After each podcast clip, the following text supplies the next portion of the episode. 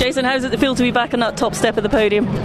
Oh, you know, it's a relief, to be honest. I mean, I know it sounds a bit odd saying relieved to be back on the top step, but just relieved to be competitive again and have a car underneath me which I can feel and and I know what it's going to do, and I can, also I can attack, I can push. Uh, so yeah, be, you know, we found something really key in the data yesterday, which has eluded us all year, and they made a quite substantial change overnight, and looks like we found it.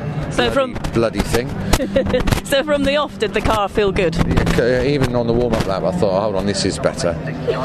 Um, but of course, I was on the hard tyre, and everyone else was on the, well, which I think is a preferred choice today, the soft tyre. So I needed to just make sure the first few laps I didn't make any errors and try and get some heat in mine. So in theory, now I should have the advantage of having the soft tyre. All right, I've got maximum ballast on, but soft tyre, as long as it doesn't rain. Who knows? There's so many different factors that all keep coming into play, but you had Ash behind you who was sort of making up time, and then obviously we saw at the end that you, you went for a move, I guess, to get the point for, you know, leading the race, but it didn't quite work out. How did you view it? Well, I thought I thought we, we, we sussed it. I mean, I called it on the radio. I said, look, do you want to swap now? Because we've got a bit of a gap. Uh, up until that point, the radio was quiet. And uh, I said, look, you know, let, let, let him come across the line um, coming up the hill, and Uh, it appears, according to the officials, we didn't get that timing just right. But I, I want to look at the tapes, because I'm sure he was past. Well, it needs to be a nose in front. Well, you clearly had the pace today. That must be really satisfying. Ah, uh, yeah, absolutely. Yeah, you know, so it's a relief. It, you know, we've been, uh, you know, I've yeah, pro- pro- probably a bit bigger relief for my wife Sophie, actually, because I've been pretty unbearable to live with since March.